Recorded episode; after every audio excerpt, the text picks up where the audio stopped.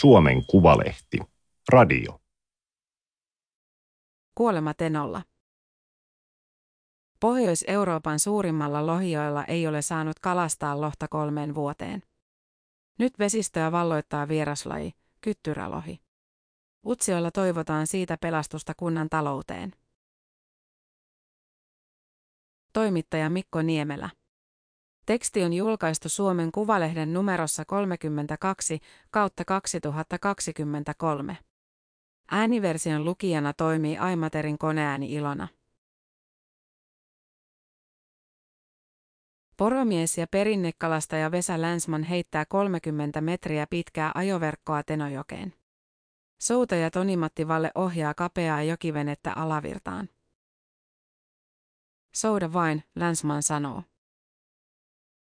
Hän laskee verkon nopeasti ja alkaa hakata puusauvalla veteen. Hakkaaminen ajaa kyttyrälohia verkon perälle. Näkö? Tuolla niitä kuhisee, Länsman sanoo ja osoittaa verkon alkupäähän. Kalanpää on koukkumainen ja uroksilla on kyttyrä. Sellainen muodostuu, kun ne nousevat jokeen kutemaan. Kyttyrälohi voi kasvaa yli kolmekiloiseksi. Länsman kiristää ajoverkkoa pussin muotoon, jotta kalat eivät pääse pakoon. Ne ovat tarttuneet verkkoon päästään ja kyttyrästä. Länsman vetää verkon takaisin veneeseen. Koko operaatio on kestänyt pari minuuttia. Kyttyrälohja on verkossa 33. Se oli hyvä veto, Länsman tuumaa ja nykäisee moottorin käyntiin. Soutaja Valen mielestä veto oli kohtuullinen. Ajoverkkokalastus on osa saamelaisten perinnekalastusta eli kulkutusta. Viimeisen kolmen vuoden aikana sitä on saanut harjoittaa vain kyttyrälohen poistopyyntiin. Siihen Länsmanilla ja Vallella on viranomaisten myöntämä lupa. Muutamassa päivässä kalastajakaksikko poistaa Tenojoesta toista tuhatta kyttyrälohta. Ne päätyvät jätemonttuihin, pieni osa mahdollisesti ketunrehuksi. Länsman ja Valle eivät ole ainoita, jotka kalastavat kyttyrälohta Tenolta. Pelkästään heinäkuun aikana norjalaiset kalastusviranomaiset, vapaaehtoiset ja innokkaat suomalaiset kalastajat poistavat Norjan ja Suomen Lapin vesistöistä yli 100 000 kyttyrälohta. Samaan aikaan, kun kyttyrälohi on vallannut Lapin jokia, alkuperäinen Atlantin lohikanta eli Tenon lohi on hiipunut niin heikoksi, ettei sitä ole saanut kalastaa Tenon alueella lainkaan kolmeen vuoteen. Sakkotenon lohen ottamisesta on 3480 euroa. Niinpä kalastajamatkailijat ovat hävinneet etenkin Suomesta, Utsioilta. Mökit ovat tyhjillään, kalastuslupamyynti tyrehtynyt. Teno mielletään lohijoiksi. Sieltä on voinut saada yli 20 kiloisia jättimäisiä koiraslohia eli kojamoja. Harva kalastaja on kiinnostunut harjeen, siian tai meritaimenen pyynnistä tenolla. Niitä saisi kalastaa, kun hankkii tarvittavat luvat. Kun kyttyrälohi nousee jokeen, se lakkaa syömästä. Se alkaa mädäntyä sisältäpäin. Kudun jälkeen se kuolee. Mädäntyneiden kalanrohojen vaikutuksia vesistöön ei vielä tunneta. Mediassa kyttyrälohta on kutsuttu zombiloheksi. Utsioilla paikalliset puhuvat ryssänlohesta, joka on muuttanut koko Tenojoen kulttuurin. Kyttyrälohi on uinut Tenon vesistöihin Venäjältä, jossa sen istutukset aloitettiin jo Neuvostoliiton aikana 1950-luvulla ruuaksi. Istutuksia on jatkettu vielä 2000-luvulla. Alun perin kyttyrälohi on Alaskan edustalta, Tyyneltä mereltä. Siellä niitä elää luonnonvaraisena miljoonia. Esimerkiksi lyhyehköön, noin 40 kilometrin mittaiseen Karlukiokeen Alaskassa nousee jopa kolme miljoonaa kyttyrälohta vuodessa. Tutkijoiden mukaan kanta voi myös romahtaa nopeasti, mutta palautuu ennalleen neljässä vuodessa. Kukaan ei tunnu tietävän, miksi kyttyrälohet yhtäkkiä valtasivat Tenon ja monet muut pohjoisen joet. Ensimmäisen kerran niitä vaja Tenolle kymmeniä tuhansia vuonna 2017. Sitäkään ei tiedetä, jatkavatko venäläiset kyttyrälohen istutuksia edelleen missä määrin.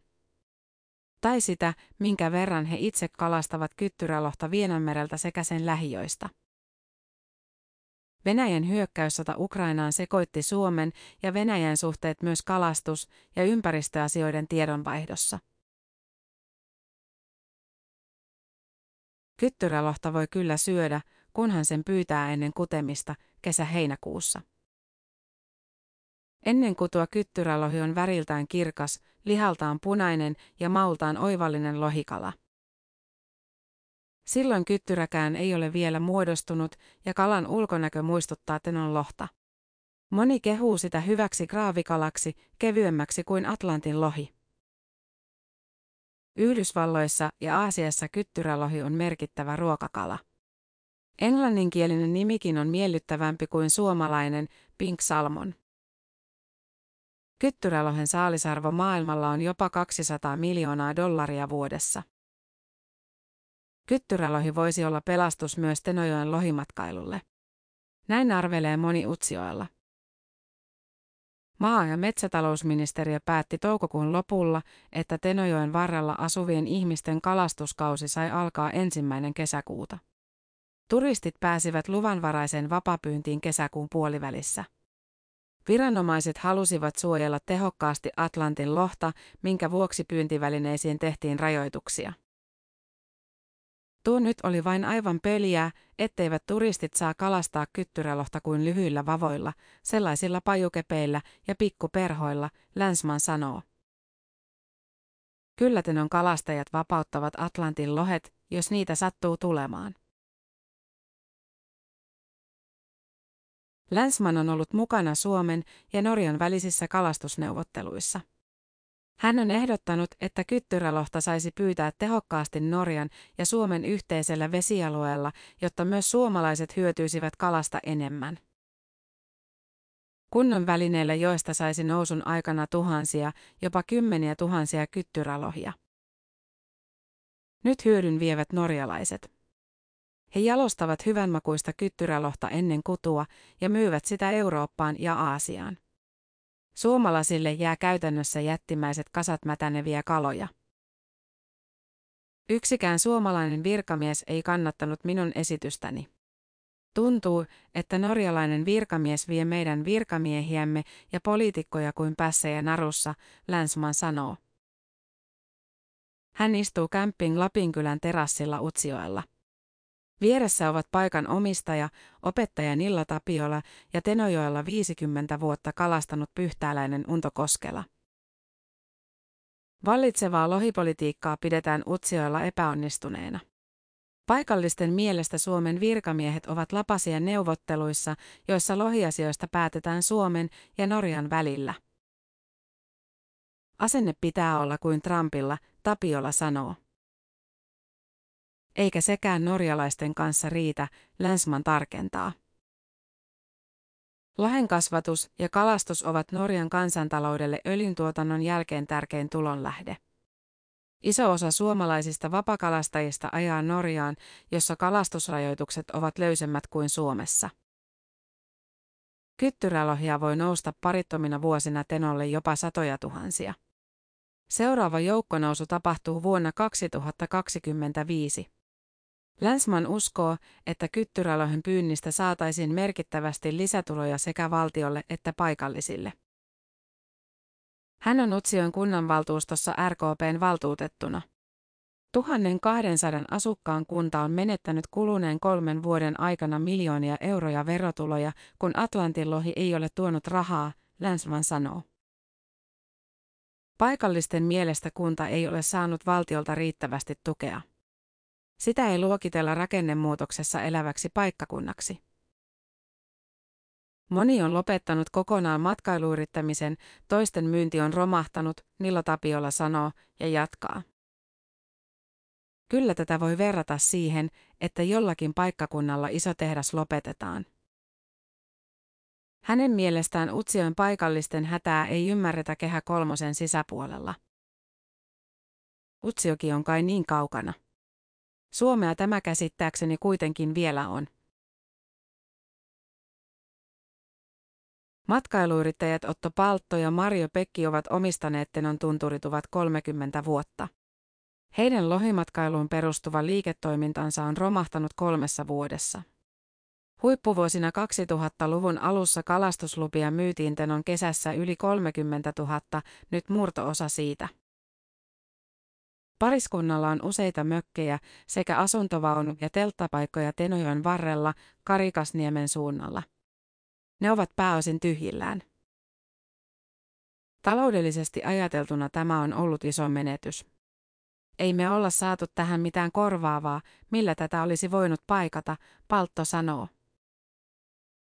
Yhdessä mökissä on pariskunta vuokralla. Harjusta pyytävät Suomen puolella, kun tenonlohta ei saa. On se kyllä traagista.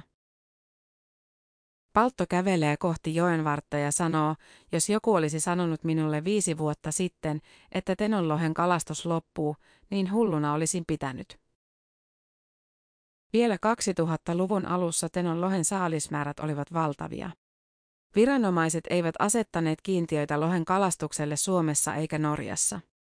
Ehkä sekin on ollut osa syy Atlantin lohen tilaan, Paltto arvelee. Harva tutkijakaan osaa varmuudella sanoa, mikä on perimmäinen syy Atlantin lohen ahdinkoon. Ehkä meren lämpeneminen, ravinnon niukkuus ja ylikalastus, ilmastonmuutos. Ehkä kyttyrälohen aggressiivisuus muita kaloja kohtaan vaikuttaa myös. Tutkijat selvittävät syitä useissa eri tutkimushankkeissa. Norjan ja Suomen viranomaisten mukaan tenonlohen kalastus on mahdollista vasta sitten, kun kanta on elpynyt riittävästi joen pääuomissa. Moni paikallinen toivoo vaikeuksissa olevalle Atlantin lohelle kalastuskiintiöitä, sillä Norjassa kalastajien määrä ei ole juurikaan vähentynyt. Esimerkiksi riekoilla ja hirville määritellään vuosittain saaliskiintiöt. Mahdollista se olisi Tenon lohellekin, Paltto sanoo. Paikallisten mielestä toinen kalastaja on toiselle kalastajalle paras valvoja. Kukaan ei halua vahingoittaa Atlantin lohen tilaa enempää, koska lohi on Tenolla elämän ja kuoleman kysymys. Utsiokelaisia harmittaa myös norjalaisten Tanan alueelle rakentama pato. Se sijaitsee noin 30 kilometriä Nuorkamista Norjan puolelle pohjoiseen. Padolla on pyritty estämään kyttyrälohen nouseminen Tenojokeen, mutta se ei ole toiminut. Todennäköisesti jopa kymmenet tuhannet kyttyrälohet ovat päässeet padon ohi. Sen sijaan Tenon alkuperäisen kalan, Atlantin lohen, nousu on vaikeutunut entisestään. Padossa on pyyntilaatikko, joka on tarkoitettu Atlantin lohelle. Laatikkoon jääneet lohet on tarkoitus siirtää padon yli, jotta ne pääsisivät kotijokeensa kutemaan. Laatikko kuitenkin sijoitettiin väärään paikkaan. Atlantin lohi ui syvänteisiin ja norjalaiset asensivat laatikon liian matalalle. Utsiokelaiset tekivät padosta tutkintapyynnön Norjan viranomaisille. Paikallisten mielestä Norjan poliisin olisi pitänyt tutkia, onko tapahtunut ympäristörikos.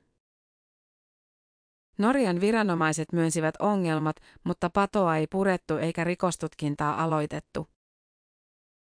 Vesa Länsman kävi kavereidensa kanssa padolla jo sen rakennusvaiheessa. Se, joka sen padon on pystyttänyt, ei ole ikinä kalastanut, Länsman sanoo. Länsmanin mukaan norjalaiset perustelivat rakentamisratkaisua logistiikalla ja rahalla. Useamman pyyntilaatikon asentaminen olisi maksanut enemmän. Ei lohta voi pyytää logistiikan perusteella.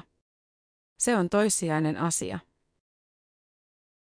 Järjetön hanke, eikä meitä paikallisia kalastajia kuunneltu yhtään. Pienissä joissa kyttyrälohipadot ovat toimineet hyvin. Jopa pienet lapset ovat kantaneet kyttyrälohia Annioen patoaltaista kuivalle maalle. Sieltä viranomaiset ovat vieneet niitä jäteasemalle. Toimivia kyttyräpatoja ovat rakentaneet norjalaiset kalastusosuuskunnat ja muut vapaaehtoiset. Myös moni suomalainen kalastaja on osallistunut talkoisiin esimerkiksi Näätämö ja Annijoella. Tulehtuneesta tilanteesta kertoo sekin, etteivät norjalaiset päästäneet Suomen kuvalehteä Tananpadolle kuvaamaan. Siitä olisi pitänyt sopia Norjan ympäristöviranomaisten kanssa etukäteen, koska alue on luokiteltu työmaa-alueeksi. Kuvauskielto oli kuitenkin helppo kiertää, sillä iso kyttyrälohipaton näkyy vieressä kulkevalle maantielle. Siinä kulkee päivittäin satoja tai jopa tuhansia turisteja kohti Pohjois-Norjaa.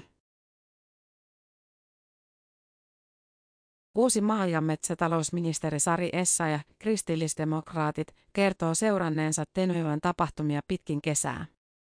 Hän myöntää, että tilanne Tenolla on vaikea. Ministerin mukaan hän on ollut jo kolme kertaa Norjan kollegaansa yhteydessä virkamieskontaktien lisäksi. Suomen ja Norjan viranomaiset ovat neuvotelleet padosta ja kyttyrälohien poistosta, mutta norjalaiset ovat luottaneet omaan asiantuntemukseensa. Yksi selitys norjalaisten määräävään asemaan tenoa koskevissa asioissa löytyy maa- ja metsätalousministeriön muistiosta, joka on kirjoitettu kesäkuun lopulla 2023. Muistiossa neuvotteleva virkamies Tapio Hakaste mainitsee, että Tenon lohentuotantoalueesta vain noin kolmannes kuuluu Suomelle. Sillä on merkitystä neuvotteluissa. Virkamies kuvailee neuvottelutuloksia kompromissiksi. Essayahin mukaan Tenon uuden kalastussäännön on tarkoitus tulla voimaan vuonna 2024. Luonnoksessa esitetään, että mikäli kyttyrälohen torjumiseksi suunnitellaan lohen nousua estäviä toimia, siihen on saatava toisen maan viranomaisen hyväksyntä. Nyt Tananpadon rakentaminen oli Norjan puolelta ilmoitusluontoinen asia.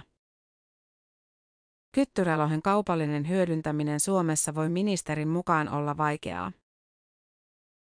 Suomen alueelle saavuttuaan kyttyrälohien laatu heikkenee hyvin nopeasti, joten kalojen hyödyntäminen kaupallisesti on haastavaa. Myös kalastusmatkailijoiden kiinnostus laskee kyttyrälohien laadun heiketessä, Essaja perustelee. Mutta jos kyttyrälohi saataisiin kalastettua oikeilla, tehokkailla pyyntivälineillä, taloudellinen hyöty voisi olla merkittävä. Jos paikallisten tahto toteutuisi, moni suomalainen ravintola, kauppa ja kuluttaja voisi olla tulevaisuudessa kiinnostunut ostamaan kyttyrälohta. Kunhan laatu, hinta ja saatavuus olisivat riittävät. Ministeri Essayahin mielestä yhteiset hankkeet Suomen ja Norjan kanssatenon alaosissa voisivat olla keino tehostaa vieraslajien poistoa ja parantaa sen taloudellista hyödyntämistä. Tenolla Atlantin lohen suojelu on kuitenkin ykkössijalla ja paikalliset kalastusperinteet ja verkkokalastus ovat ministeriön tulkinnassa toissijaisia. Uuden linjauksen mukaan Atlantin lohta saa kalastaa vasta sitten, kun määrät ovat riittävät tenon pääomissa. Tarkempi määrittely on kesken. Laskennasta vastaavat suomalaiset ja norjalaiset tutkijat. Tutkijat muistuttavat raporteissaan, että kyttyrälohen kohdalla ei ole helppoja ratkaisuja. Tilanne voi olla huonompi jo seuraavan kudun aikana vuonna 2025. Kyttyrälohi voi levitä myös Itämerelle. Silloin se voi uhata myös alkuperäisiä Itämeren lohikantoja. Lähteet Luonnonvarakeskus, Suomen kalakirjasto, väitöskirjatutkija Aino Erkin Aro, Oulun yliopisto, maa- ja metsätalousministeriön muistio Suomen ja Norjan välisestä Tenojoen kalastussäännöstä. Tämä oli Suomen Kuvalehden juttu, kuolema Tenolla. Ääniversion lukijana toimi Aimaterin koneääni Ilona. Tilaa Suomen Kuvalehti osoitteesta suomenkuvalehti.fi kautta tilaa.